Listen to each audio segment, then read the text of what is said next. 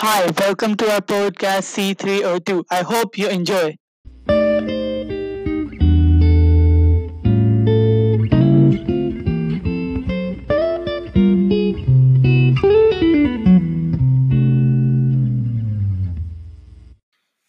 Hi, today I'm going to speak about Boston traffic. So, everyone says that Boston has the wor- worst traffic, and yeah, it's true. Let me tell you some reasons. Many people say that it's because of cheap parking, growing population, Uber, Lyft, and other ride sharing companies, and old roads. In addition to this, public transportation can also be a problem.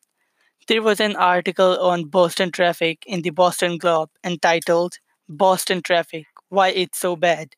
It says that Boston is densely packed and so are the surrounding cities and towns. Boston actually has a cheap parking, like metered parking. Metered parking, people park there for hours and don't leave. Almost everyone has a permit, permit for parking in Boston's neighborhoods, and that means a lot of cars. The growing population is a big concern as the city has concluded that they can grow to 709,000 people by 2030. Old roads can cause a lot of problems as these roads cannot handle today's heavy traffic and vehicles. People try to avoid these roads and oftentimes they have to change their route and this even makes me annoyed too.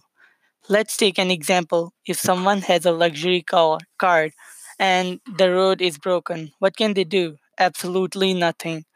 Nobody wants to take their expensive car down a broken road. My last reason is housing costs. Boston is one of the most expensive regions in buying or renting a house, and due to this, people have to get their houses far from Boston, which makes them difficult to get to a job if they have it in city. In my opinion, opinion, housing cost is the biggest reason as people have to come far from, and this means there will be a lot of traffic and people are late to their job.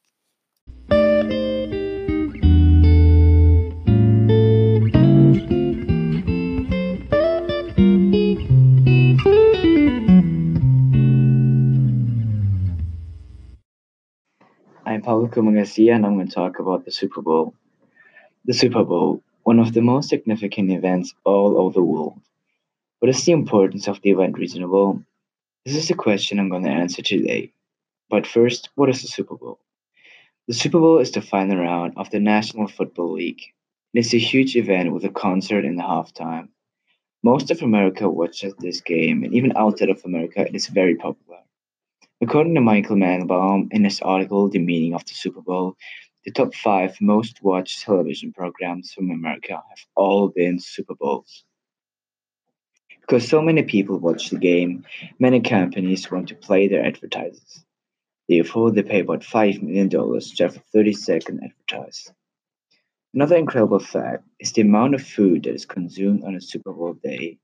It is estimated that in whole America, people consume 28 million pounds of potato chips, 1.25 billion chicken wings, and 8 million pounds of guacamole.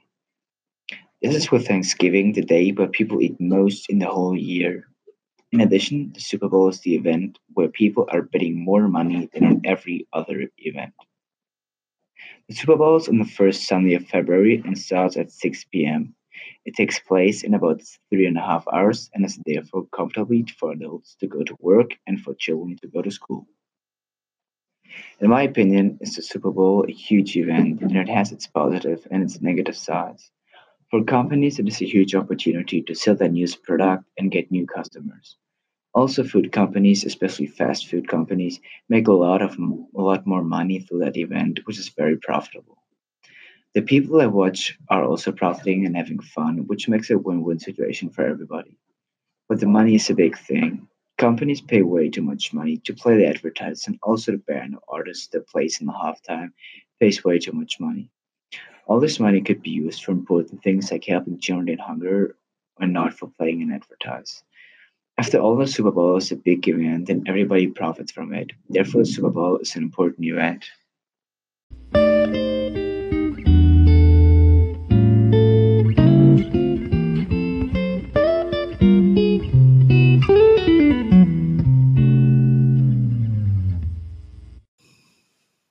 Hi, today I'm going to talk about junk food. Do you love to eat french fries? Everyone does. Similarly, some schools think that junk food should be banned, but there's no point of banning junk food. It should not be banned in schools because children still eat junk food in their home, so it it won't make any difference. Sometimes students bring junk food to schools by themselves. In some cases, students even sneak out of schools and buy junk food. Furthermore, banning junk food could increase the sense of boredom with food among students. According to Pablo, my classmate, in Germany, junk food was banned in his school, and he thinks it was boring because they get the same lunch every day. Another reason would be that it would be more difficult for students to prepare a healthy lunch in the morning, and they can get late for school. Banning junk food in schools will affect the school more than the students because the school will not get the money they get from selling lunch. According to DebateWise, a website that discusses various topics, 97% of the people would choose junk food over healthy food because everyone likes eating it. McDonald's is offering a healthy al- alternative to French fries in Happy Meals, a sliced apple with a caramel dipping sauce. Even if the students don't use vending machines in schools, they still eat junk food. In my opinion, banning junk foods would be a complete failure. Imagine a world where the country controls what you eat. We should be allowed to choose what we eat. And what's the point of banning it in schools if you can always get it at home? It will just result in more children breaking the rules. According to DebateWise, banning junk food will only be a loss for the school.